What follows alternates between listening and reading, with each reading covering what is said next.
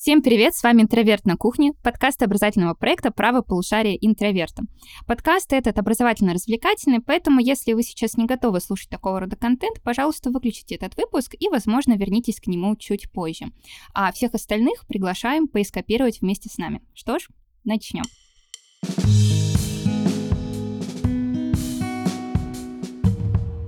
Меня зовут Нелли, я ведущая сегодняшнего подкаста. Я искусствовед и главный редактор проекта. Я никогда не была ведущей, поэтому сегодня так немножко волнуюсь. Надеюсь, что я хорошо справляюсь. И я напоминаю, что концепция нашего подкаста состоит в том, что мы здесь сидим, общаемся как друзья на кухне. Да, здесь все собрались эксперты, но мы не устраиваем из наших подкастов лекции. Поэтому, если вы хотите послушать объективно достоверную информацию с аргументами, без каких-либо оценочных суждений, для этого у нас есть лекции, курсы. Приглашаю вас с ними познакомиться, тем более, что мы сейчас запустили подписку, и всего за 499 рублей в месяц можно получить доступ вообще ко всему контенту, включая кино, литературу, искусство, психологию, даже бизнес. Поэтому приглашаю вас перейти по ссылке в описании нашего подкаста или скачивайте приложение Art for интроверты, но есть и на iPhone, и на Android, и там вы все это увидите.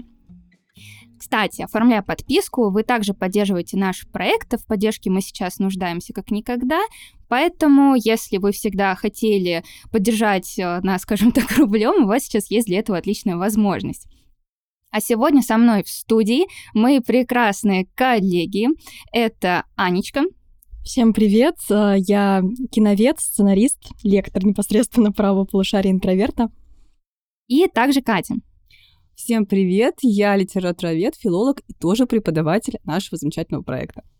Сегодня мы здесь собрались для того, чтобы поговорить на тему любимых фильмов о любви. Мне кажется, что сейчас подобного рода фильмы приносят особое удовольствие, потому что хочется забежать из ужасных серых будней и переживаний таких э, сложных, э, в принципе, и так хватает, поэтому триллеры, ужасы, в принципе, как бы сейчас нас окружают и в реальной жизни, поэтому хочется посмотреть доброе, светлое, попереживать за персонажей, по бурлить в себе кровь. Я думаю, да, есть такое.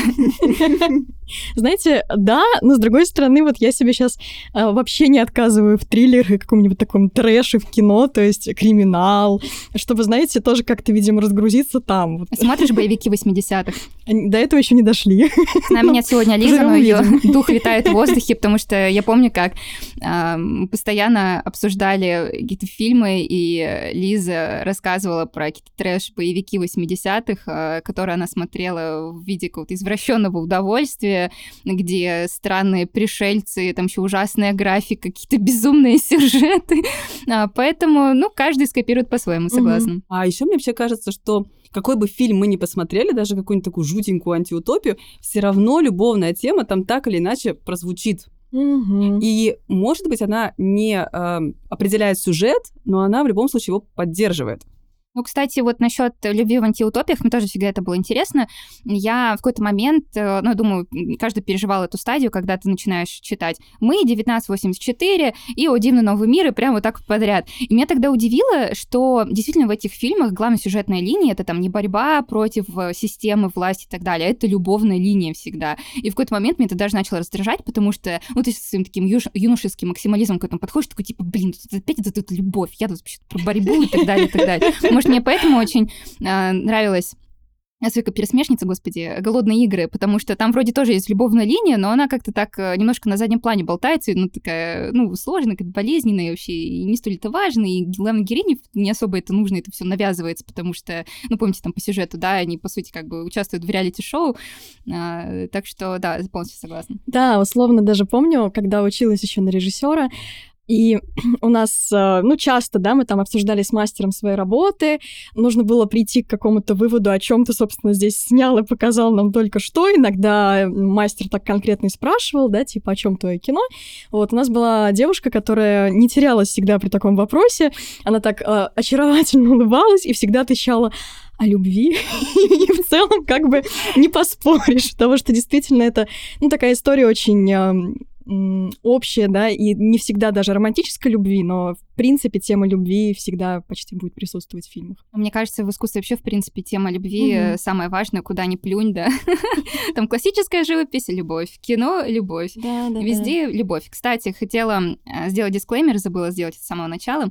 Мы сегодня будем без психолога, поэтому мы не будем ставить э, всем этим любовным отношениям а, диагнозы, говорить здоровая любовь, нездоровая любовь. У нас, кстати, были выпуски, где мы обсуждали нездоровые пары, в том числе и сериалов.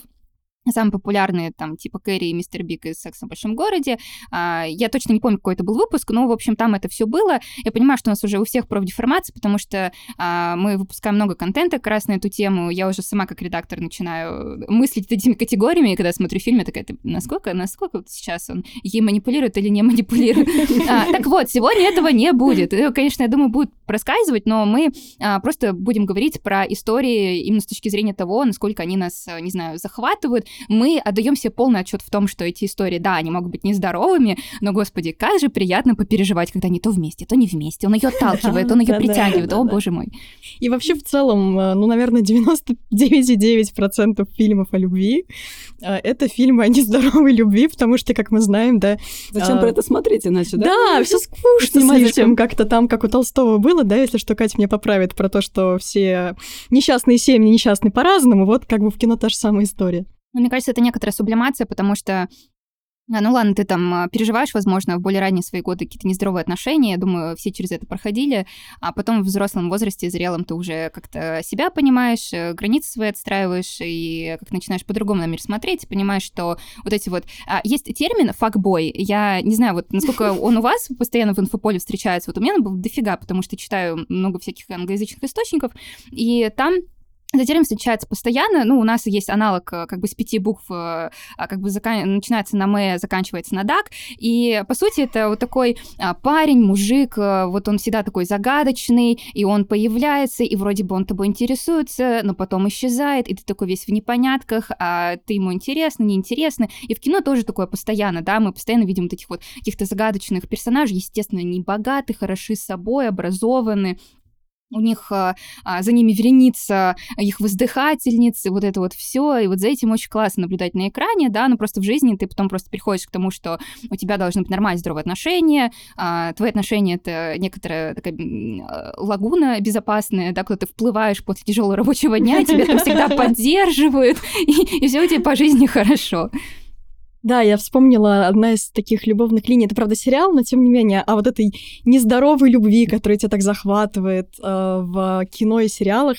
Когда я смотрела сто лет назад, еще на тот момент почти что новый сериал Lost, и О, там да. была тройка Джек, Сойер и Кейт, если вы помните. И вот Сойер и Кейт, они же... Ну, это отвратительные отношения, это просто как бы ужасно. Но я так была захвачена при, при всем этом абьюзе и так далее. Да, мы не уходим в психологию, но тем не менее. А потом там появилась еще Джульет, и Да, Сойер да, стал да, да, да, Джульет, это а потом вернулась Кейт, и вообще это все превратилось в четырехугольник, и там не- неразбериха. Да, это было мощно. Я тоже помню как. И главное, они еще такие подобрали актеров, чтобы они были максимально красивые, сексуальные, такие с таким-то трагизмом, с надрывом Естественно. внутри, естественно, Мгм, да. мгм. Я не знаю, почему я Тлос, не, извините, не смотрела. А мне почему-то вспомнилось э, дневники вампира. Там просто тоже была троица, Ой, они да. тоже все хороши как на подбор, а, прекрасные. Вот, вот, вот эти вот э, постоянные там танцы, да, там Деймон с Еленой, Стефан с Еленой, Мгм. Далена Стефанелла. Можно даже вспомнить «Сумерки», собственно. Там же у нас трое персонажей вообще-то, и девочки в свое время делились на категорию «Кого ты выбираешь? Кто лучше, Джейкоб или Эдвард?» Тим И- Эдвард и Тим Джейкоб, Да, да. да, да. А, кстати, вы вот вы выбирали, да? Ну, Эдварда, конечно. Эдварда. Эдварда, да. Но мне всегда просто бесили типажи вроде Джейкоба, потому что он такой а, супер а, альфа-мачо, но он же еще как бы буквально альфа, потому что он еще как э, волк должен Мгм. в стае там завоевать альфа-статус, и вот это вот все, и он такой покровительственный, всегда меня отталкивали такие э, объекты, субъекты. Вот, а Эдвард, он такой нежный, чувствительный, в искусстве разбирается, ночами не спит, слушает свои пластинки, а, не знаю, это музицирует, и такой, ну, понимаете. Да, понимаем. Да, По той же потом, причине, да. а, мне кажется, тоже там типаж вот сейчас вот э, Тимати Шаломе, да, то, что все, э, все, все так по нему тащатся, мне кажется, тоже Ну да, он такой тут же. тоже очень тонкой организации, душевный, скажем. Но Шаломе, он более земной все таки чем Эдвард, потому что Эдвард совсем где-то вот в своем мире, он, ну, собственно, он не человек, а Шаломе, он обычно мальчик земной, и его проблемы, они тоже нам созвучны, потому что они более-менее земные. Кстати, он в основном, за исключением некоторых фильмов, мне кажется, он не такой токсичный. Ну Как да, наверное, да. Ну, опять же, потому что это, наверное, актер нового поколения, следовательно, нового кино, где, в принципе, немножко по-другому строятся отношения в паре и так далее. Вот поэтому, скорее всего. Ну и, наверное, поэтому вокруг него такой флер обожания, потому что а мы же всегда проецируем персонажей на самих актеров, да, Мгм. на их, на их личности. И кажется, что если он и в фильмах такой нетоксичный и застенчивый, и весь такой стыдливый, а то, скорее всего, и в жизни он такой же, ну, это такой перенос. Так, подождите, назад вернемся. Тим Эдвард или Тим Джейкоб? Тим Эдвард. Тим Эдвард, ну, А, да, да, вы да. Эдварда. Хорошо, единогласно. Просто я помню, мы когда устраивали а, в комментариях где-то голосовалку на этот счет, э, ну, там э, было, кстати, много голосов э, за Джейкоба. Да, так что Стефани Майер не прогадала, когда создала такого персонажа. Ну, кстати, вот мы тут начали говорить про все любовные истории. Я хочу вернуть э, нотку такую киновеческую, поэтому воспользуюсь случаем, что тут с нами сидит Аня, у которой там багаж просмотра фильмов там исчисляется тысячами. Аня, расскажи, пожалуйста, когда вообще в кино появляется этот сюжет? Потому что, ну, вообще-то, по сути, в кино могли быть абсолютно разные сюжеты. Ну, там исторические какие-то, а, про я не знаю, там нашествие инопланетян, в конце концов, а, что там Кстати, еще. очень быстро Что там еще фильмы снимают, кроме инопланетян?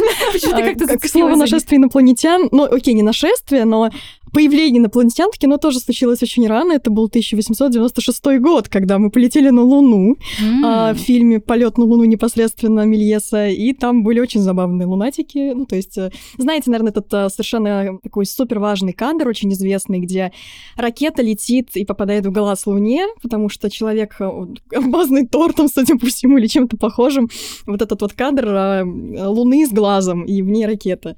Да, это еще, господи, кадр использовался в сериале э, британском. Вот есть Монти Пайтон, а есть второе поколение. да, как, да, как да, да, они, да. а, Я- вылетел с головы, простите. Я тоже вылетела, я, Я поняла, о чём. думаю, э, скорее всего, вы поняли, о чем это. У них просто тоже в, м, в одной из серий был этот знаменитый кадр. Мгм. Оказывается, это была отсылка к Мельесу. да. Вот, а что, а что касается любви, на самом деле, конечно, это почти что первое, на что обратили внимание, когда появилось кино.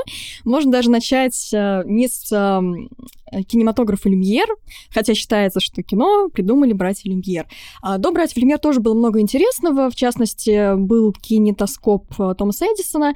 в чем была суть? В том, что фильмы, которые делал Томас Эдисон а, в этом кинето- кинетоскопе для него, можно было смотреть только одному человеку. То есть это такое более интимное было занятие. Вот у тебя есть такая коробочка, ты в нее заглядываешь через специальный, специальное окошко, и никто не видит, что там тебе транслируют. Ну и вы понимаете, что раз это такая интимная история, то, в принципе, а, то, что там показывали, тоже было весьма интимно. Иногда довольно эротично по сегодняшним...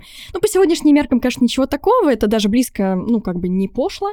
Вот, но тем не менее, там а, прекрасные дамы в таких а, платьях танцевали, развивающихся красиво, прыгали по камням очень красиво. То есть это тоже была уже такая а, любовная эротическая история. И там такая юбочка такая раз задралась, там коленка Да, стала да, да, видна. Переживания. Примерно так все и было, да. А потом появляются непосредственно уже братья, а, братья Люмьер, и вот вы наверняка видели, да, какую-то часть их этих маленьких фильмов, ну, скорее всего, это «Прибытие поезда» в первую очередь. А, ну, помимо «Прибытия поезда» еще много чего было, они снимали гигантское количество этих своих маленьких фильмов, и один из первых а, фильм «Поцелуй», где у нас а, достаточно, кстати, нетипичная для вообще кино пара. А, Пара не молодых людей, пара таких довольно-таки, ну, в возрасте уже, скажем, а, муж и жена, видимо, и у них такой совсем невинный поцелуй. Вот, фактически это первый поцелуй в кино, и если я не ошибаюсь, это тоже 1895 год, то есть год создания кино, и вот у нас уже непосредственно появляется любовь. Поцелуй на экране. Да-да-да. О, господи, я тут просто недавно слушала лекцию на тему ам, культуры Британии конца 19 века, начала 20-го, и вообще семейных отношений. Так там же довольно было ханжинское отношение ко всем а, проявлениям любви. Так это не Британия, это Франция. В первую очередь. А, то есть у них, наверное, нравы были посвободнее, ну, потому что транслировать это на экране да, в конце да, да, в века, целом, ну, что-то в целом, э, скорее всего, это... Ну, опять же, во-первых, э, было лю- любопытно какие-то вещи показать на экране, видимо, они там э, какие-то свои границы дозволенного изучали, скорее всего, на практике, вот. А, ну и плюс, да, это не Британия, это именно Франция, и вот там, в принципе, вполне так нормально, сносно к этому отнеслись. Ну и опять же, до этого уже все посмотрели на этих прекрасных дам в платьях с коленками в кинетоскопе. Вот, а, можно посмотреть потом вот эту маленькую-маленькую короткометражку с этим поцелуем. А, кажется, что, ну, настолько не вызывающий, насколько вообще только можно себе представить. Вот, но тем не менее, на тот момент это было, конечно, уже что-то невероятное. Ну и потом а, много интересного происходило с любовной тематикой в кино.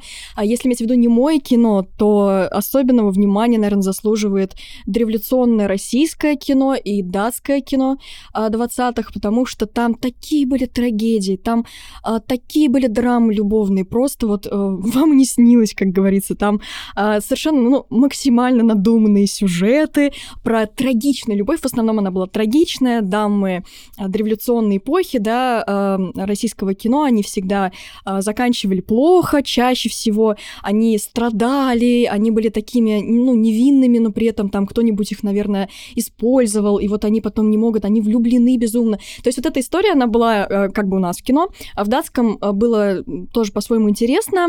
Там появилась фактически впервые роковая женщина, как типаж в кино, которая, наоборот, в себя всех влюбляет. Вот. И там тоже были невероятные сюжеты про любовные треугольники, четырехугольники, про то, как, не знаю, там а, женщина прячет в часах своего любовника, и он там чуть ли не задыхается, пока у него муж дома. Невероятная типа, история. на, на, напольных, которые на шкаф похожи. Ну, да, да, и, да. и да. там внутри вот эта вот штука пум-пум, как-то подвеска, не знаю, забыл, как это называется, ага, да, и, он там стоит, и она его просто там пихает, наверное, там туда-сюда. А, ну, примерно так. То есть а, очень любили такое кино в Дании. а, у нас тоже любили такое смотреть, опять же. А еще, кстати, вспомнила тоже дореволюционный фильм, где появляется роковая женщина, такая а, дерзкая дама, которой, у которой есть поклонник, она не отвечает на его ам, чувства, и у нее при этом э, там, каждый вечер полон дом, у нее там какие-то вечера красивые, светские раунды, вот эти вот и все такое. И этот несчастный э, мужчина пытается привлечь ее внимание, у него не получается, и в итоге все это кончается тем, это, естественно, не мой кино, да, а, кончается тем, что он буквально на крыльце ее дома кончает собой. Прекрасно. И, и вот здесь он как бы лежит, да, на первом плане. Ну, в смысле, это вообще единственный план, а, фактически, да, у нас э, кино еще вообще там нет никаких крупных и так далее. Вот, и он лежит, значит, вот так вот в кадре, и э, это не вся еще драма, это еще не окончательно. И, значит, выходит героиня, а, смотрит на него, перешагивает манерно этого несчастного мужчину и идет дальше. И на этом кончается фильм. Ничего себе, вот стерва. То есть, э, если иметь в виду токсичные отношения, да, то, конечно, все было придумано до нас, как обычно.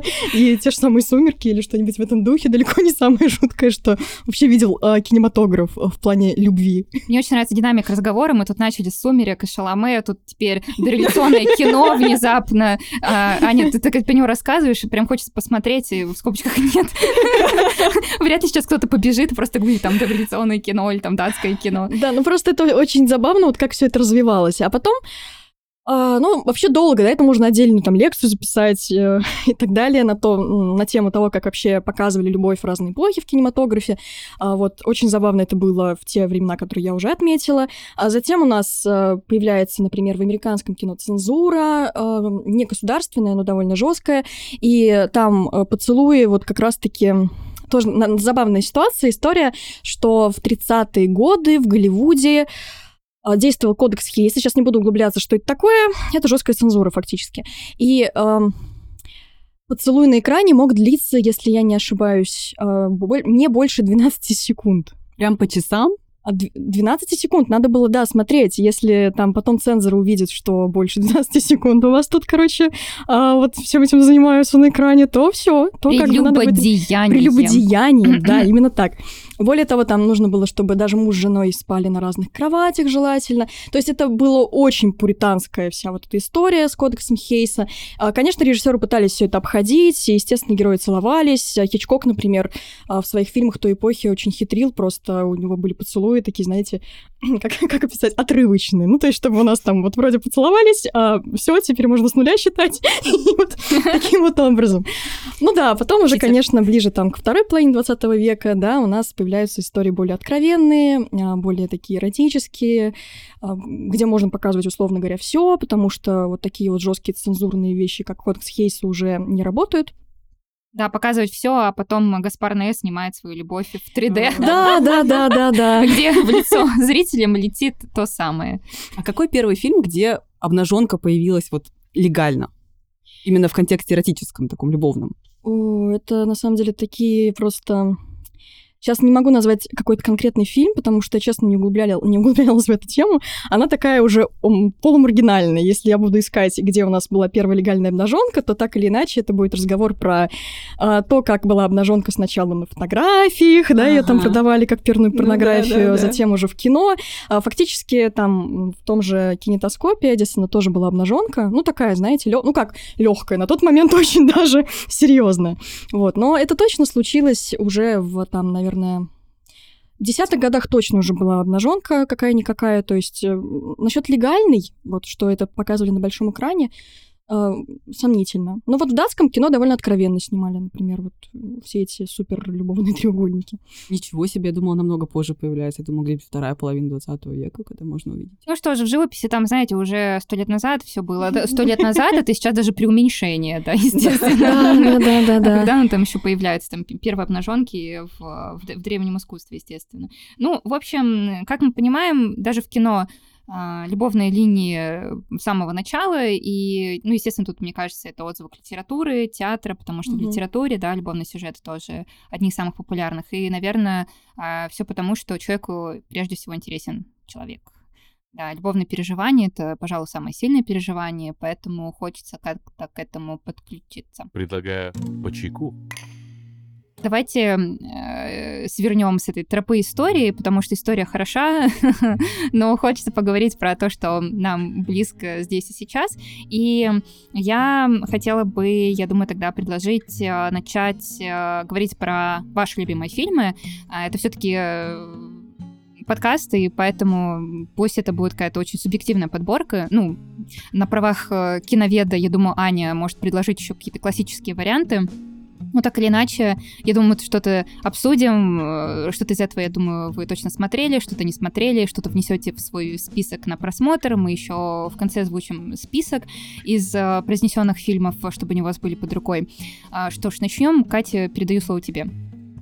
А если говорить о моих самых любимых фильмах о любви, Тут, конечно, я сначала так задумалась, потому что, мне кажется, сотню можно назвать, и все по-своему, так или иначе, любимы, потому что за то время, сколько я живу и смотрю фильмы, настолько по-разному и мое впечатление, то есть мой запрос на любовь в кино менялся, и, собственно, режиссеры развивали это совершенно по-разному, но, наверное, такой топ-3 моих самых любимых фильма — это «Вам письмо» с Мэг Райан и Томом Хэнксом, «Выживут только любовники», Обожаю этот фильм. Это единственный фильм, на котором я была четыре раза в кинотеатре. Четыре раза я ходила раз в неделю, пока он шел в кино. Я только на мультике Валли была столько же. Вот. И сегодня на третьем месте будет «Назови меня своим именем», потому что я вот недавно буквально пересмотрела, осталась снова в восторге. И да, он очень красивый. А, ну, для меня, в принципе, любой вопрос, связанный с как, какой твой любимый фильм, очень сложный, потому что я начинаю все эти, знаете, как в меме с а, а мужиком, который, да, вычисляет. Вот у меня такое же примерно в мозгах происходит в этот момент. И там сегодня у меня один список, завтра он может быть другим. Но сегодня я вспомнила про такие фильмы, как а, «Английский пациент» с прекрасным а, Рейфом Файнсом. Просто очень люблю Файнса, во-первых. Сейчас не видите, тут за кадром просто Катя посылает воздушные поцелуйчики и сердечки в адрес Ани.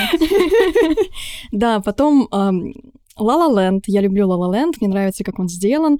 А, так, ну, мюзиклы не моя любимая вообще история в кино, но тем не менее, вот Land и их любовь, какой бы она ни была драматичной и ненормальной тоже местами, меня очень тронула. И, кстати, еще один мюзикл — это Мулин Руж, где тоже вот эта вот страсть, любовь, э, трагедия в конце, да, но тем не менее.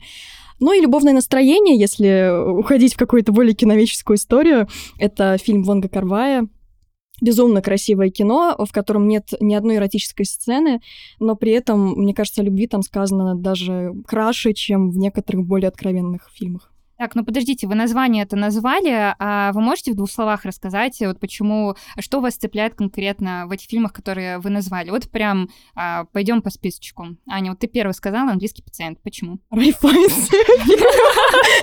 Это, подождите, это тот, который играл? А, а? Волан-де-Морта, который играл? Да, да, да, ну как бы посмотри на него молодого и не Волан-де-Мортного. Там просто прикол в том, что Рэй Файнс там тоже весь перебинтованный, и как бы лицо у него повреждено, и я когда смотрела этот фильм, думаю, так, а у него есть хотя бы одна нормальная роль, где он с лицом своим, но при этом он все равно там очаровашка. Ну там Нет, ну, вначале он нормальный, он- да, да, да. Да, Но- он там не всегда перебинтованный. по сути, тоже как бы Волан-де-Морт. Он, он не переб... ну, то есть местами он не перебинтованный, очень даже. Вот. Но это, во-первых, эм, мне нравится антураж, в котором сделан английский пациент. Это Восток. А, Какой, э, Кать, не помнишь, какая там конкретно страна? Египет, по-моему. Да, по-моему, Египет. Да-да-да, Египет. Вот, это эм, очень такое вот, вот эта жара э, египетская вообще эм, восточная. И э, Подожди, он там мумию играет, извините.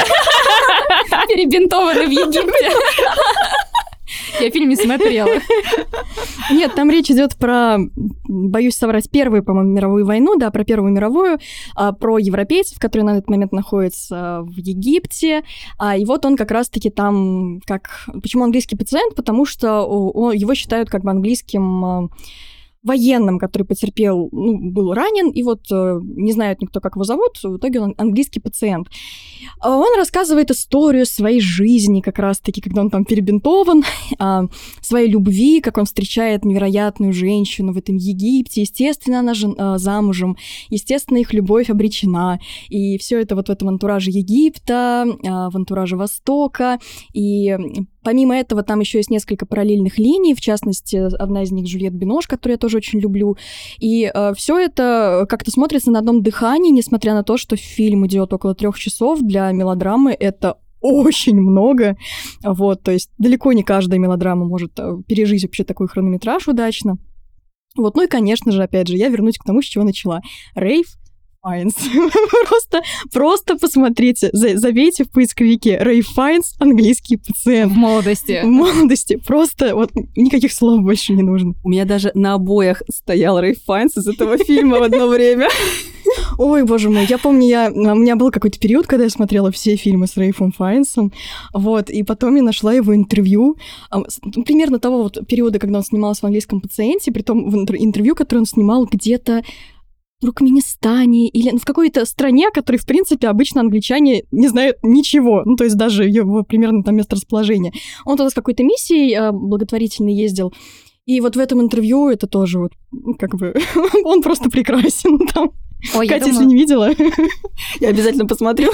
я думаю, все переживают эти стадии, когда ты ловишь краш на Да, да, какого-то да, актера, начинаешь пересматривать их фильмографию. Я помню, а, так э, пересматривала фильмографию Джеймса МакЭвоя, ам, э, фильм «Искупление», Мгм, Джейн мгм. Остин и так далее. А, Потом с Кристианом Бейлом. Ну, Кристиан Бейл у меня вообще детский краш, потому что я увидела по СТС «Эквилибриум», и все, я такая, М. боже, это мужчина моей мечты. А потом у меня из последних крашей был на Хакина Феникса. Я увидела какой-то фильм, это еще было до Джокера, как-то я на него наткнулась, и не помню, каким образом. Это был точно не «Гладиатор», какой-то другой фильм, на самом деле очень малоизвестный. И я такая, ничего себе, кто тут такой.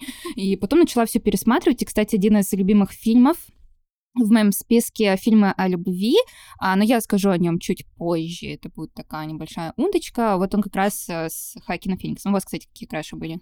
Кроме Рейфа Файнса.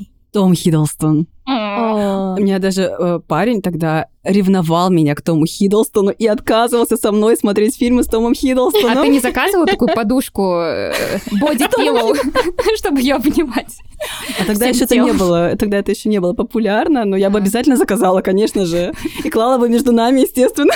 А, Мне, почему-то кажется, что э, если мне память не подводит, у кого-то из коллег была такая подушка с Меладзе. о. Правда, не помню у кого. Ну, у меня, конечно, у меня по классике, знаете, Брэд Питт, Джонни Депп. Брэд Питт в «Семь лет в Тибете» абсолютно прекрасен. И знакомьтесь Джо Блэк, кстати, тоже история про любовь. А, Там, типа, смерть влюбляется в девушку, да. И он там тоже очень такой, очень красивый, молодой. Э, Ну, Джонни Депп, как ни странно, Джек Воробей, хотя там какой-то как таковой любви нет. Когда ему пытались сделать женщину, да, уже в четвертом фильме, ничего не получилось нормально. Ну, в плане, как бы, это очень неестественно смотрелось. Да, это выглядело очень странно. Вот. Хорошо, возвращаясь к фильмам. А, Так, английский пациент обсудили. Катя, первый фильм из твоего списка, расскажи о нем. Вам письмо. Это совершенно потрясающий фильм, такая классика романтических кино середины 90-х. Ой, Когда- в 90-х там целая плеяда, мне кажется, таких фильмов. Да, было это они похожие классических. все, да, да, да. по И вот. И вот здесь, собственно, что? Там классический этот Нью-Йорк 90-х, О, да. такой очень теплый, там ведь осень еще, там Мгм. э, разные времена года, но потом это очаровательная Мэг Райан со своей короткой стрижечкой, со своей этой походочкой полумальчишеской, полудевчачьей, и а, история любви раскрывается так трогательно, так искренне, так глубоко, и плюс к тому, там еще очень много классных, как бы случайных совпадений. То есть мы же все хотим, чтобы чудо случилось. То есть даже в реальной жизни мы хотим, чтобы чудо случилось. И когда мы видим это на экране, мы сами с этим сродняемся, и мы понимаем уже на месте героини, что чудо произойдет, оно должно произойти, но она еще про это не знает. И поэтому очень классно смотреть этот фильм. Ой, вот эти вообще действительно фильмы 90-х, американские, про любовь. Для меня это один, одни из тех фильмов, которые вот ты садишься с пледиком вечером, а, с какой-нибудь какао, там, еще что-нибудь уютное, и вот смотришь эти фильмы. Они какие-то невероятно теплые, что ли, действительно, не только по цветовой гамме, но в целом. Ой, кстати, э, сейчас э, с нами нет Алана, он хотел э, участвовать в этом подкасте, но, к сожалению, его сразили дела в самый последний момент.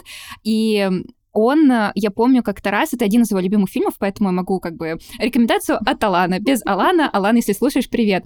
А, как-то раз, э, где-то года два-три назад, э, мы как-то с ним болтали, и у меня был плохой день, вот настроение было фиговое, я такая, блин, а еще на улице дождь шел, ну, как обычно в Петербург, лето, плюс 17, дождь, и я говорю, вот сейчас бы прийти домой и посмотреть вот что-то такое, вот такую, такую сентиментальную историю любви. Он такой, посмотри Кейт и Лео. А там Хью Джекман тоже краш очень многих. Мэг Райан мне тут э, подсказывает, Катя, потому что я такая сразу затупила, начала лихорадочно бегать глазами по потолку. А, вот, и Фильм действительно такой прелестный. Ну, сейчас, э, конечно, с современной точки зрения его смотреть странно, потому что а, по сюжету, если кто не знает, там нам показывают современную бизнес-леди, такую американку, которая живет в Нью-Йорке вроде, она вся такая себя деловая, строит карьеру, а с личной жизнью у нее не ладится, и в современность из прошлого, э, из вроде там 19 века, там начала 20-го, точно не помню, а, попадает э, Хью Джекман. А, нет, это был точно конец 19-го, потому что он, а, по сути, сын, то ли сам изобретатель э, вот этих лифтов Отис. У него фамилия Мгм. Отис.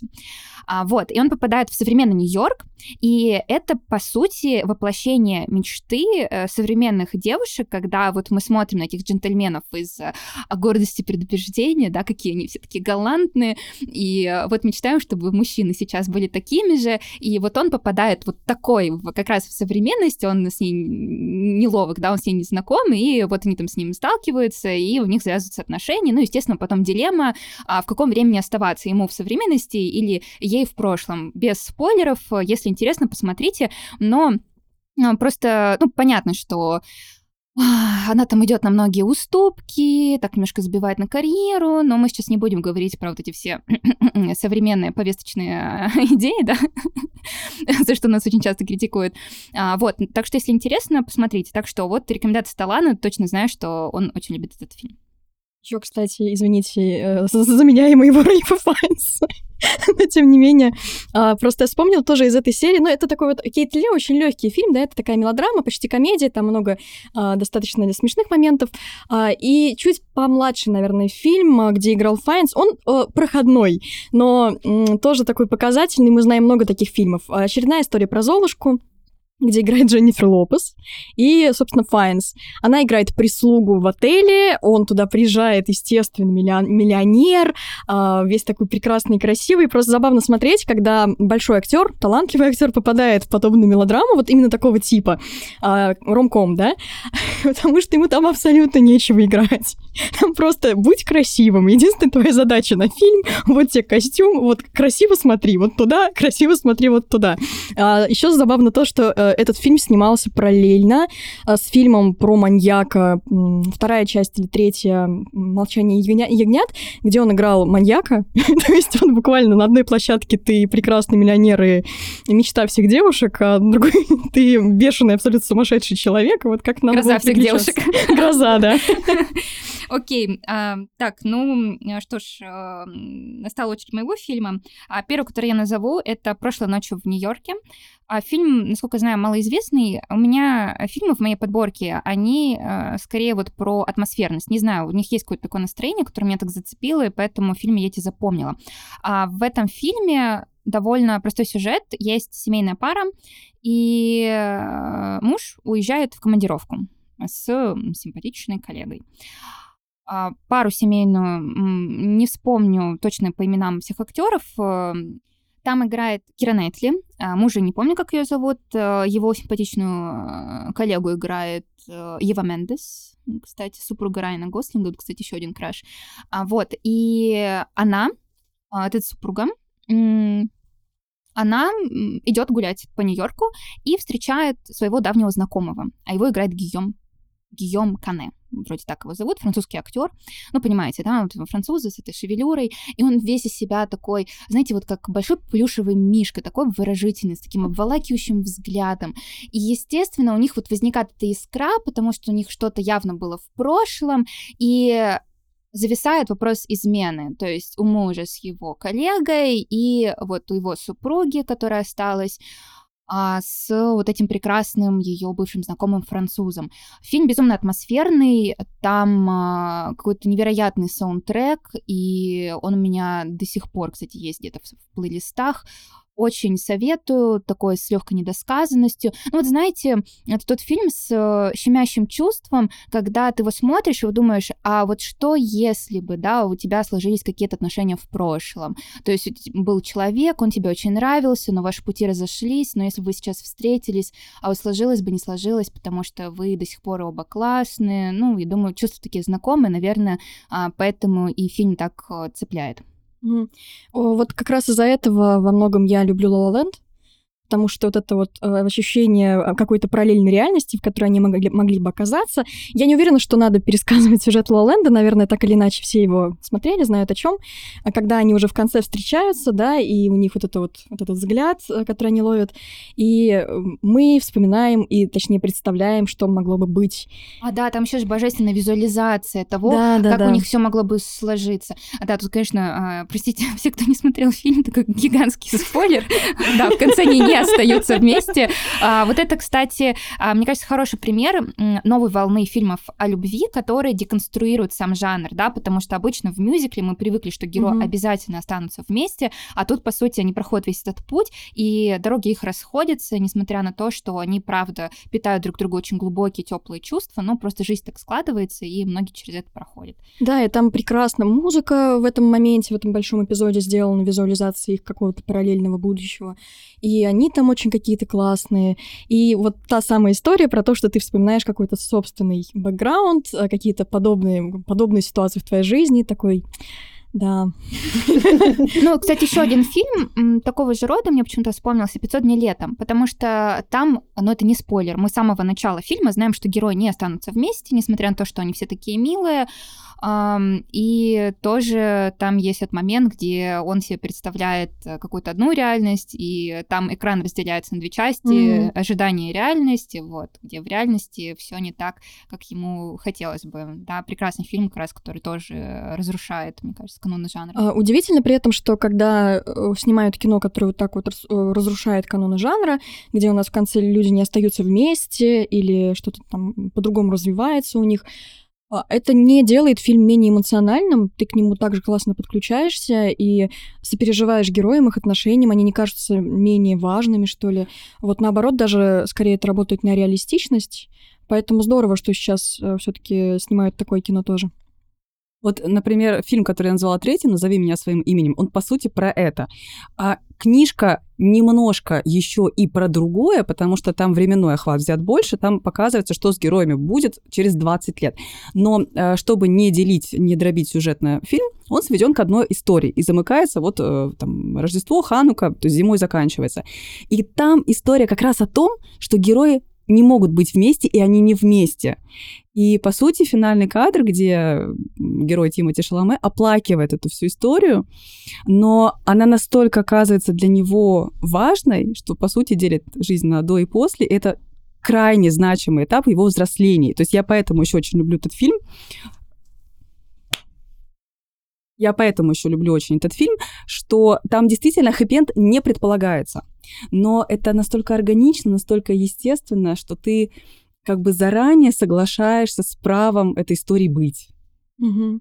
Это очень красиво так. И светлая печаль. Вот, наверное, такая эмоция сопровождает просмотр у меня. Вот как у меня La La Land тоже, да. Да, вот, кстати, интересно, да, мы даже не сговариваясь э, вообще подобрали фильмы, и э, действительно какая-то закономерность есть, да, что мы подбираем вот по этому настроению какой-то с- печали. Мне кажется, это довольно любопытным, так, если Мгм. смотреть на это исследовательским Ну, глазом. На, на самом деле еще интересно то, что раньше нас э, ромком и вообще все, наверное, мелодрамы учили тому, что герои обязаны быть вместе, как бы неправдоподобно это не смотрелось, что потом, когда в юности мы начинаем вступать в романтические отношения, если вдруг не получается наша личная история, мы проецируем, ну как же, ну ведь в фильмах же в итоге все равно все были вместе, а потом те фильмы, которые снимают сегодня, они как раз показывают, что на самом деле в конечности той или иной истории нет ничего страшного. И это не умаляет чувств, самое главное. Да, и мне кажется, это очень важно, потому что вот в жизни, я думаю, ну или у вас, или у ваших знакомых были вот эти вот э, случаи, когда вот вы сходитесь, расходитесь, сходитесь, расходитесь, да? Вот Есть вот эти вот пары. А В фильмах же очень часто показывают, как они сходятся, расходятся, сходятся, расходятся, потом в итоге оказываются вместе, потому что это их судьба. И вот ты, э, мне кажется, это очень какая-то нездоровая установка, которую мы усваиваем из фильмов, что э, как бы как бы не развивалась э, ваша любовная история, вот у тебя есть какое-то подсознательное ощущение, что ну нет, если расстаемся, то не навсегда, потому что вот мы так хорошо подходим друг к другу. И тут мне почему-то вспомнился дневник памяти, они же а, там персонажи тоже после такого страстного романа расходятся и даже там заводят отношения э, уже законные, то есть они там выходят замуж, женятся. Ну так или иначе потом все равно сходятся. Ну там ладно, оставляем за скобками всю этику, да, насколько вообще-то нормально сходиться, будучи э, замужем, и потом э, как бы бросаться в объятия своей первой страсти. А, ну да ладно. Кстати, а вот эм, в контексте истории, где обязательно должны быть герои вместе, ну, знаете, есть одно приятное исключение, которое я обожаю, город с предубеждения, готова пересматривать вещи. Да. Тут можно спорить, какая экранизация лучше. Там фильм, а, фильм а, с Кирой Найтли или а, классический сериал, да. С Колином 95 Фёртом, да, конечно Колином же. Фёртом. Тут сложно А, Ну, выбрать. они, да, они прекрасные оба, и вот это та история, где действительно хочется, чтобы, да, герои остались вместе, тебе потом так хорошо, ну вот вообще а, все эти любовные истории, где они, они, они, они, они, э, как-то относятся друг к другу предвзято, и потом то а, они друг другу холодны, то горячи, и вот эти вот, вот постоянные эмоциональные качели, ты на них тоже качаешься, такой, типа, ну когда же, ну когда же, ну когда же, вот я сейчас, знаете, пересматриваю офис, а, извините за автоп, а, наверное, из-за того, что у нас закрылся офис, офиса больше нет. А, да, пересматриваю офис, и там, э, помните, те, кто смотрели, там есть линия Пэм и Джима, а, вот она очень долгая растянута, и вот они вот там, вот это вот тоже, там вроде они друг другу нравятся, но они постоянно что-то не могут быть вместе, потому что то один друг друга что-то недопонял. А, я сейчас на третьем сезоне, и там вот, вот, вот, вот, вот эти все танцы, я-то знаю, чем все в итоге закончится, но все равно так вот э, э, нервно за всем этим наблюдать, и такой, типа, ну когда же, ну когда же, и вот обожаю эти истории, потому что такой, а. Вы знаете, кстати, я сейчас подумала, когда ты начала про гордость и предубеждение, э, то, что вот как в ужастиках внезапно, а как в триллерах у нас э, страшнее первая часть фильма, потому что нам еще не продали образ главного зла, и мы можем надумать себе такое, что не, не способны нам представить в итоге режиссеры. То же самое в мелодрамах, на мой взгляд, очень часто лучшая часть фильма — это вот та первая часть, еще до условно первого поцелуя, когда вот эти вот полунамеки, непонятки, что будет, что не будет. Мы, конечно, понимаем, если это классическая мелодрама, что в итоге все случится, но тем не менее. И вот а, чем прекрасно, на мой взгляд, в частности, гордость и предубеждение — тем, что у нас весь фильм вот на этих вот недосказанностях строится, на этих uh, случайных жестах, на вещах, которые, ну, настолько тонкие, но настолько много значит при этом. Вот uh, другой фильм, о котором я чуть позже расскажу, «Любовное настроение», о, там тоже убрано все эротическое, все вот такое Можешь совсем откровенное. Хорошо.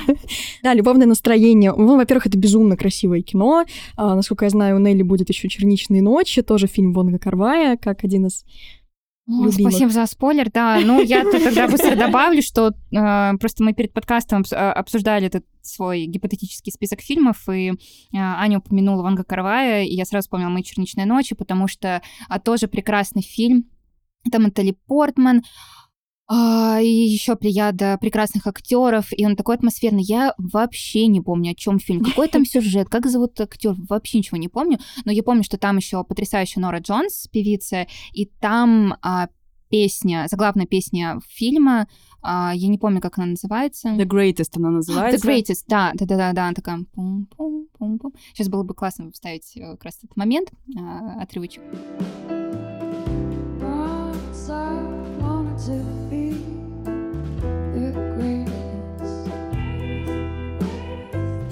И безумно атмосферный, а, у визуал всегда на высоте, поэтому я тут плюсую. Да-да-да. Я э, что проспойлерила, потому что, ну, все таки любовное настроение, его, наверное, меньше людей видело, чем «Черничные ночи», чтобы как-то сориентировать. А, да, ну, во-первых, вы, если видели «Черничные ночи», хотя бы примерно представляете, как это красиво сделано, как это красиво снято. Вообще, это типичная история для Карвая, когда ты ничего не помнишь, но помнишь, что понравилось, а, когда сюжет не так важен, потому что, ну, фактически в любовном настроении сам сюжет, он максимально простой, э, почти что до переточного какого-то формата. А Там речь идет про м, такой зеркальный, зеркальную измену, когда в соседних комнатах э, в Гонконге, в такой гонконгской коммуналке, она совсем не похожа на питерскую, но тем не менее тоже коммуналка своего рода, э, живут две пары. Притом э, так складывается, что муж одной из одной пары изменяет с женой из другой пары. И вторая половинка, да, вторые половинки этих пар узнают об этой измене и пытаются это как-то осознать, это их самих сближает на этот счет, и они э, пытаются понять, как это вообще произошло, и вот э, ну, начинают чувствовать уже сами друг другу какие-то особенные чувства. Вот, и при этом э, у нас нет ни поцелуя в фильме, а, не каких-то более откровенных сцен. Они были, когда Карвай снимал фильм, у, них, у него было много отснято такого, даже если вы посмотрите на самые известные постеры любовного настроения, то они весьма эротичны. А потом, буквально за день до Каннского фестиваля, где нужно было показывать этот фильм, типичный такой э, творческий человек, да, все переделать накануне ночью, пока еще есть возможность. Он вырезал оттуда все эротические сцены и оставил э, фактически вот то самое недосказанное, тонкое, едва-едва нам едва нами ощутимое, а, эти вот взгляды, эти случайные прикосновения, Это вот это то, что я случайные. щекоткой называю. Когда Да, ты да, да, да. себе нервы, да? Такой, типа, он тронул ее пальцем. То есть мы действительно как бы из мелодрамы убираем все основные моменты, связанные с мелодрамой, такие классические, оставляем вроде как что-то почти незначительное, и из этого делаем фильм. И вот это получается прекрасно, потому что без, как, без единого поцелуя фактически нам говорят о том, как, в принципе, рождается любовь, э, насколько объект любви вообще случайный или не случайный, как мы приходим к этому чувству. Вот, это прекрасное кино, обязательно посмотрите, если не видели. Спасибо, ты мне его продала, я его обязательно посмотрю вот прямо в ближайшее время. Кстати, сейчас перехвачу микрофон, потому что тут такая логическая подводка. А, тоже Вон Карвай, «Моя черничная ночь», фильм, который мы упоминали. И я тут хочу признаться, что я в этом фильме увидела просто другими глазами актрису Рэйчел Вайс. Я ее до этого видела где-то в других фильмах, но не запомнила. А в этом фильме я ее запомнила. Она там такая красивая, она там такая роскошная. Я словила просто настоящий краш на женщину. И мне кажется, у меня случился этот фетиш на вот таких вот э, а, темноволосых кудрявых героинь как раз благодаря этому фильму. И раз уж мы тут про ночи говорим, а, то а, скажу про следующий свой любимый фильм. Это фильм, который называется «Любовники». На английском называется «Two Lovers», то есть как бы два любовника, но вообще две любовницы. По сути, правильный, правильный перевод. Там как раз-таки Хакин Феникс. И почему про ночи? Дело в том, что а, этот фильм, он основывается на повести Достоевского «Белые О, ночи». ты. Представляете? А, Я сама удивилась, когда увидела этот, факт, когда увидела этот факт. А, Там, опять же, Хакин Феникс, он играет меланхоличного, э, такого депрессивного героя, который живет в довольно такой консервативной семье, ему надо жениться. Но мы понимаем, что он переживает депрессивный эпизод, очень жесткий. И он случайно встречает э, новую соседку. А Ее играет Гвинет Пелтроу, такая золотоволосая блондинка. Она безумно ветреная, вот знаете, э, такая дива светская, да, она там порхает по вечеринкам, она вот э, вся такая ветреная, и он в нее влюбляется, мне кажется, по большей части потому, что в ней есть эта легкость жизни, да, какое-то вот такое легкое дыхание в ней. Легкое дыхание. Тут на меня Катя посмотрела, да, такие отсылочки литературные к Бунину. А, Ну, в общем, есть вот в ней что-то такое, и он в нее влюбляется, но она проблемная, естественно, да, она порхает по жизни, у нее связь с э, женатым мужчиной, и она держит Хакина Феникса во френд-зоне. И тут же он встречает другую девушку, а она вот такая супер правильная, а, брюнетка, полная противоположность. И вот у нее, а, у него с ней могут как раз-таки сложиться здоровые отношения. Да, она такая максимально поддерживающая, у нее по жизни все нормально, а родители тоже хотят, чтобы он сделал выбор в пользу нее, но ему с ней скучно. Это вот как раз-таки, вы знаете, вот про а, вот эту э, вечную дилемму, да, вот страсть, искры, буря, безумие, вот эта вот вся вот нездоровая история, и тихая, спокойная гавань, которая в кино всегда выглядит странно. Мы прям видим, как э, герой, он прям мучается. Ему вроде бы она нравится, а вот эта спокойная гавань, ему нравится героиня Гвинет Пелтроу. И я не буду говорить, чем там все заканчивается, но, господи, такой щемящий фильм, я не знаю, возможно, у меня просто э, какие-то там свои тарканы в голове, я как-то так прониклась, я его посмотрела буквально два раза подряд. То есть я его в один вечер посмотрела, потом в другой вечер, как так попала в его настроение. Он супер меланхоличный. Поэтому, если у вас тоже такое вот настроение, то попробуйте. Там Хакин Феникс прекрасный как никогда. Так что совет от меня. Да, я тоже гляну. Я не видела. Я тоже Ты не мне тоже его видела. продала. Надо посмотреть. А если говорить еще о фильмах, которые я упоминала, то это «Выживут только любовники» с Тильдой Свинтон и Вы смотрите, как у нас все связано. Ночи, ночи, любовники, любовники. Да, да, да, кстати, прикольно получается. На самом деле я люблю этот фильм, потому что в нем, ну, во-первых, он построен целиком на отсылках к мировой культуре, там переосмысляется вопрос, был ли Шекспир, но это все оставим сейчас за скобками. Именно сама любовная история, она тоже совершенно потрясающая, потому что очень мало таких фильмов, где показывается а, счастливая пара с большой разницей в возрасте, когда женщина старше. Ну, come on, подожди, я знаю этот фильм, ты любишь, потому что там Том Хиддлстон. Ну, это само Давай не будем врать. Это само с- Ну, во-первых, я еще очень люблю Тильду Свинтон. А, ну да, Она это тоже еще двойное просто Да, да, да. попадание. Кстати, недавно смотрела, а, как, нет, давно уже, «Большой всплеск», а, вроде вот там Тильда Свинтон, она там такая потрясающая, там, знаете, там а, жаркое итальянское лето, и она там вот ходит в этих своих белых каких-то хлопковых одеждах с этими белыми волосами, вот своей безупречно своей андрогинности, просто дыхание А перехватывает. еще знаете, что? Еще знаете, там есть Рэй Файнс. Собрали всех покемонов! Прикольно. Ну вот, э, кстати, Тильда Свинтон — это мой женский краш тоже. Ну, Мне кажется, у многих, наверное, Тильда да-да-да, Свинтон — это плюсую. женский краш. Вот. Так вот здесь пара получается очень нестандартная, потому что по задумке Джима Джармуша ей 2000 с чем-то там лет, а ему, ну, там, дай бог, 600-700. То есть у них как бы действительно очевидная разница в возрасте. Это два вампира, то есть тут еще такая нестандартная вампирская тема решается. И они очень здоровые, несмотря на то, что они как бы умерли. Они здоровая пара, они живут, э, могут пожить в разных странах, у них у каждого свои какие-то интересы. То есть они, по сути, абс- абсолютно автономные и самодостаточные, но при этом между ними абсолютно очевидно это любовь. И это так классно смотреть, потому что они такие еще два очень красивых, э, вообще загадочных. И фильм классно снят. Ну что, бахнем чайку? Ой, а хотите полузапрещенный а, фильм? Ну, Так он не запрещен у нас в России. Подробнее. Насколько я знаю, он не запрещен. Э, Наверное, про самую неадекватную и абьюзивную любовь в истории вообще кино один из. Но очень красиво снятый, декадансный, да, нельзя просто. Называется «Ночной портье». Да, там снималась Шарлотта Рэмплинг. Да, да, да, да. Это фильм эм, про любовь бывшей заключенной концлагеря и бывшего нациста. Ну, как любовь, это, конечно, любовью фактически не назвать. Там у них как бы черт ногу сломят они отношения. Тут Э, Катя такая, да-да-да-да, за кадром. Там просто жесть, потому что показано вообще. Там очень много известных кадров из этого фильма, даже те, кто не смотрел, точно знают.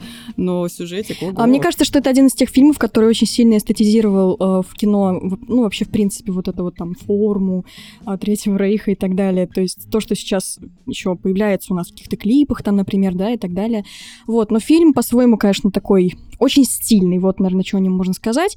Есть там, например, очень красивый музыкальный номер, хотя это ни разу не мюзикл.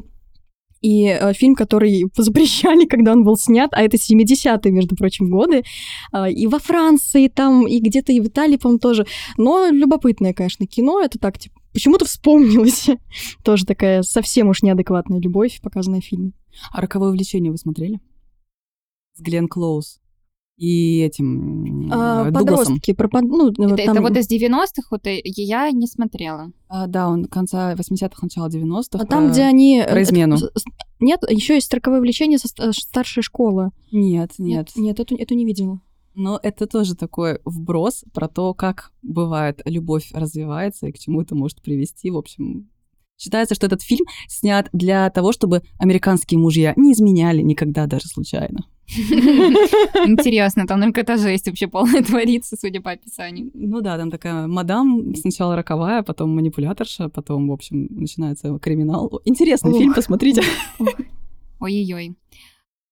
Есть еще фильм, называется, а сейчас вспомнила, «Одержимость». Но вот не «Одержимость», который. Шьямалана. Мгм. Да, не про барабанщика, а другая одержимость. Я не- Я не помню, как он в оригинале называется. Там а, а, снимается Джош Хартнет, кстати, Мгм, тоже мгм, такой мгм. краш а, начала нулевых.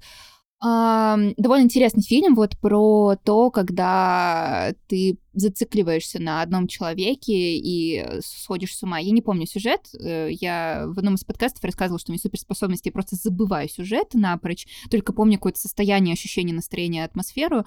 Но этот фильм почему-то мне тоже как-то запомнился, отложился в памяти. А еще, кстати, про фильмы, где очень много недомолвок и вот этой поэзии недосказанности. Возможно, вы смотрели «Трудности перевода». Да, он же да, да, да. потрясающий. Я тоже хотела о нем сказать, что по сути там Ага. нет именно любовной линии, а там нет а, роман- романтической линии вообще. Но я так обожаю сам почерк Софии Копполы. Да. Я вообще все ее фильмы люблю. У меня вот случился краш на режиссера, а, вот на нее конкретно. Я смотрела прямо ее вот все фильмы подряд. А у нее есть какая-то такая деликатность, у нее очень интересный почерк именно режиссерский.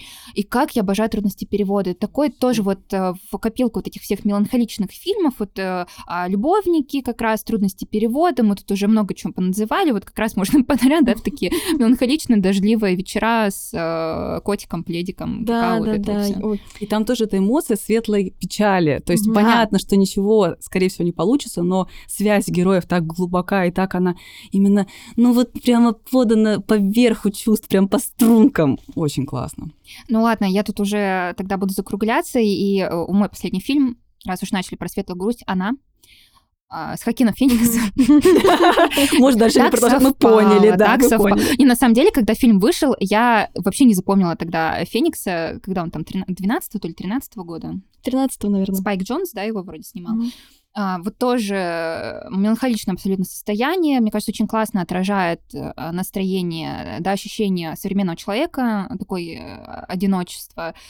А человек, там, главный герой, он такой дисфункциональный, не умеет строить отношения, у него только что закончились отношения с бывшей женой, ее Кит Мара играет, и, э, в общем-то, да, да, абсолютно, мне кажется, из той же оперы, очень меланхоличный, но, тем не менее, оставляет в конце вот эту вот а, нотку, надежды на лучшее будущее для этого персонажа, потому что он прошел, да, вот этот путь. э, а, Там сюжет строится вок- вокруг того, что а, это действие происходит в будущем, и там есть умные операционные системы, э, искусственный интеллект, и он э, начинает общаться с такой операционной системой, ну, как Siri, да, только поумнее, и э, он как-то к ней проникается, и вот они постоянно с ней беседуют. И это очень классно, потому что действительно очень современная история. Там нет эм, телесности, да, там нет вот этого контакта именно, там все строится на разговорах, то есть это а, такая платоническая абсолютно любовь и безумно красивая. Я обожаю этот фильм.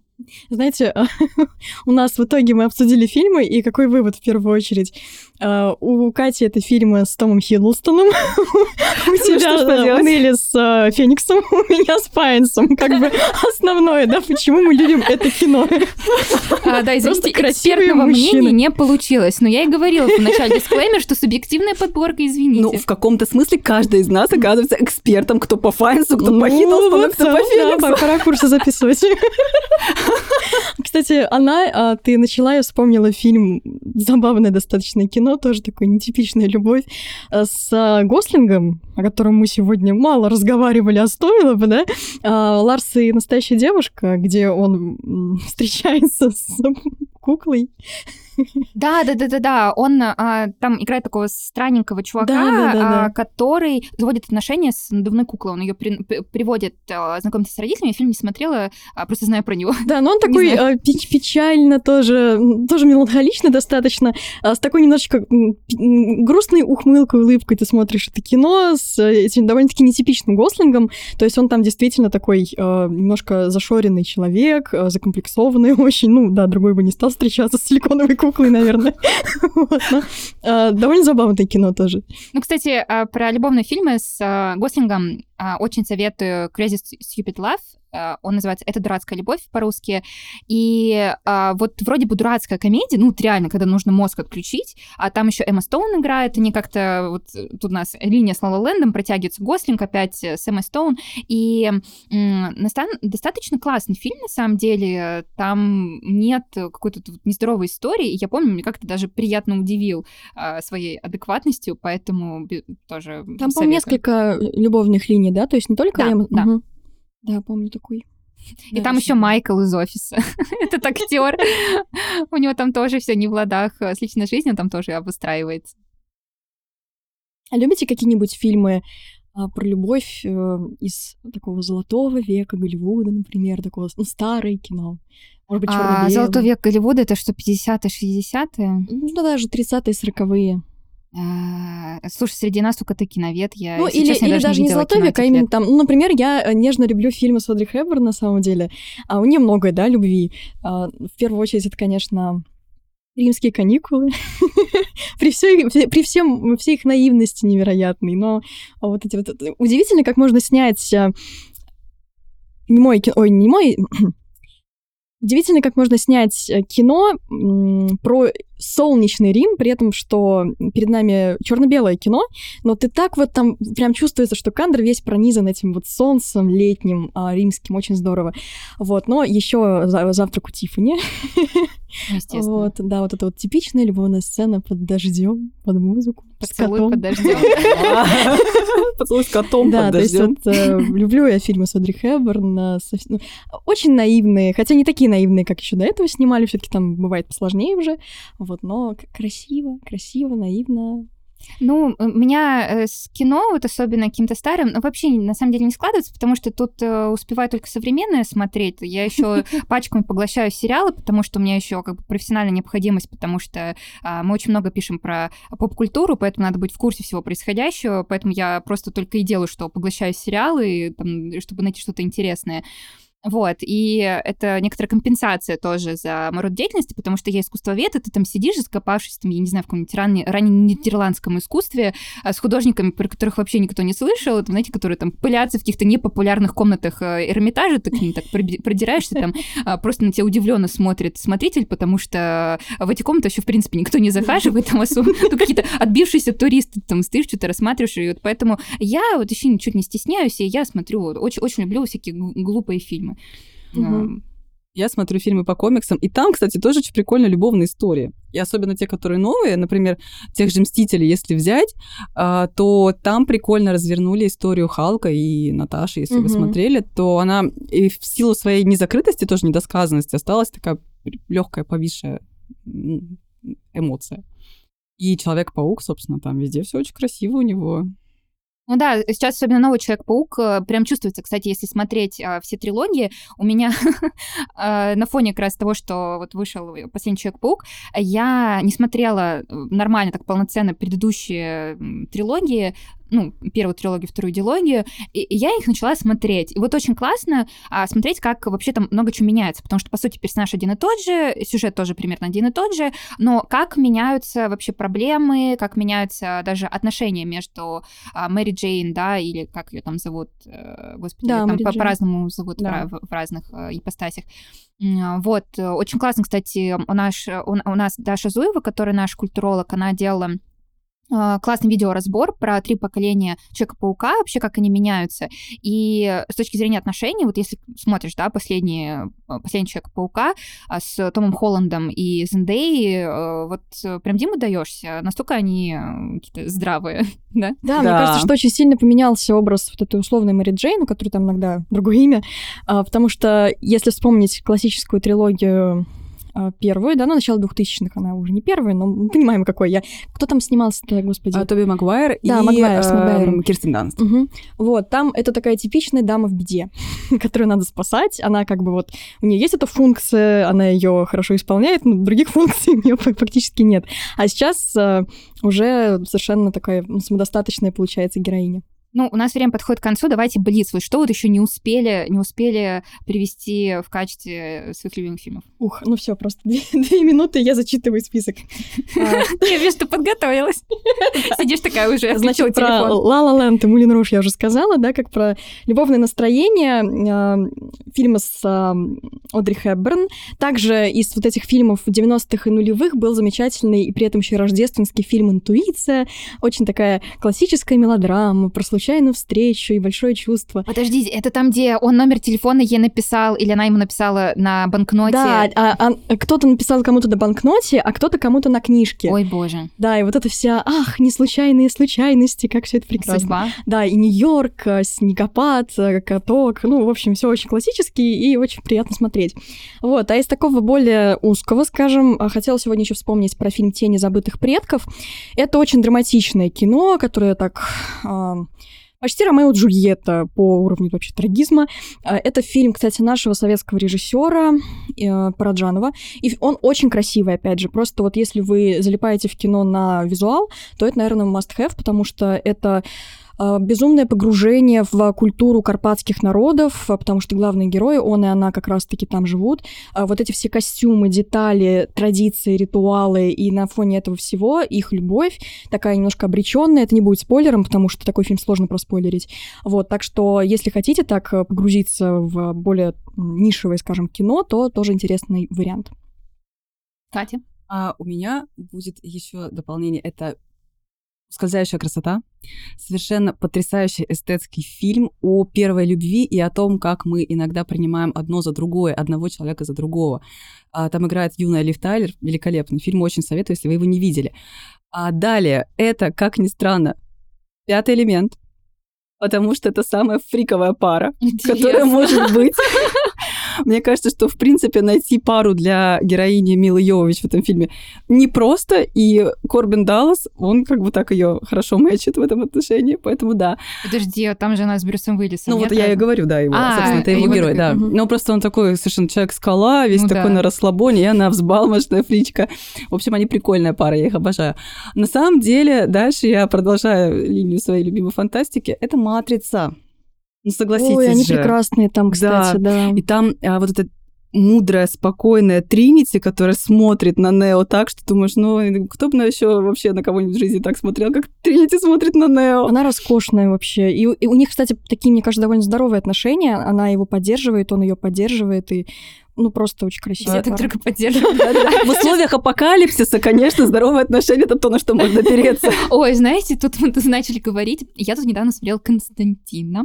А, там тоже прекрасный Киану Ривз и Тильда Суинтон. Да-да-да, там Тильда И Суинтон. Рэйчел. И Рэйчел Вайс. Еще- раз собрали покемонов. Нам это, знаете, такой звук какой-нибудь такой, как из игры. Бинго! А, Ну ладно, там э, особой любовной линии нет, но почему-то вспомнилось, потому что, ну, господи, такой ансамбль прекрасный.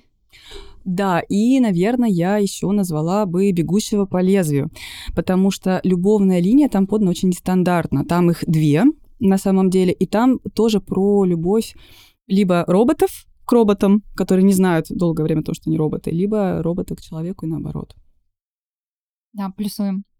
Итак, давайте подведем итоги. Я зачитаю список фильмов, которые вот без автопов, вот которые мы изначально выделили, да, самое главное, а списочек еще в описании подкаста, если не забудем, а, прикрепим. Итак, это «Английский пациент», «Вам письмо», «Кейт и Лео», «Ла Ла Ленд», «Назови меня своим именем», «Гордость предубеждением», «Любовное настроение», «Прошлой ночью в Нью-Йорке», «Мы черничные ночи», «Любовники», который с Хакином Фениксом, Потом «Выживут только любовники». Ночное портье, роковое влечение, она, Мулен Руж, фильмы с Одри Хэбберн и Тени забытых предков. Ну и в конце добавим еще ускользающую красоту. А все остальные фильмы мы как-то очень много поназывали. Надеюсь, что вы успели их себе куда-нибудь зафиксировать. Итак, спасибо, что мы сегодня здесь собрались. Катя, Аня, по-моему, очень классно получилась беседа. Очень много фильмов э, вспомнили и даже помогли друг другу, да, составить список на просмотр, потому что я точно посмотрю «Любовное настроение», уж очень как-то мне запало в душу описание. А вы, кстати, что будете смотреть? А, мне вообще, кстати, хочу сказать, очень важно, что мы обсудили краши. Так редко можно обсудить кинокраши с кем-то. Да, вы знаете, как настроение даже улучшилось. Я вспомнила всех своих Я посмотрю, кино. Любимчиков, да. я посмотрю «Двух любовников». Прекрасный фильм, очень советую. Потом обсудим.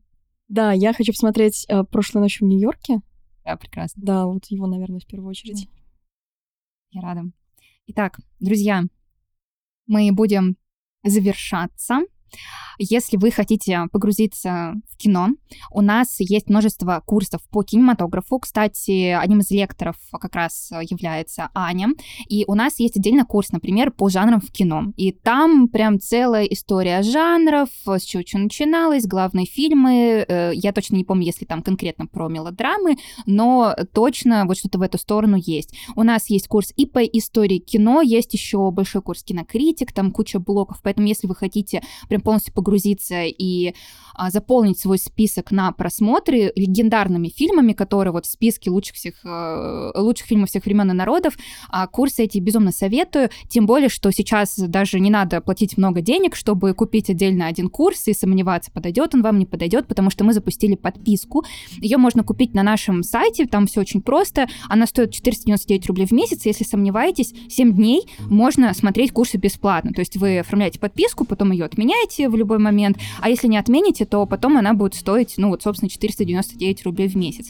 А, причем вам будут доступны все-все-все-все курсы без каталога. Нет, это не временная акция, это постоянная подписка.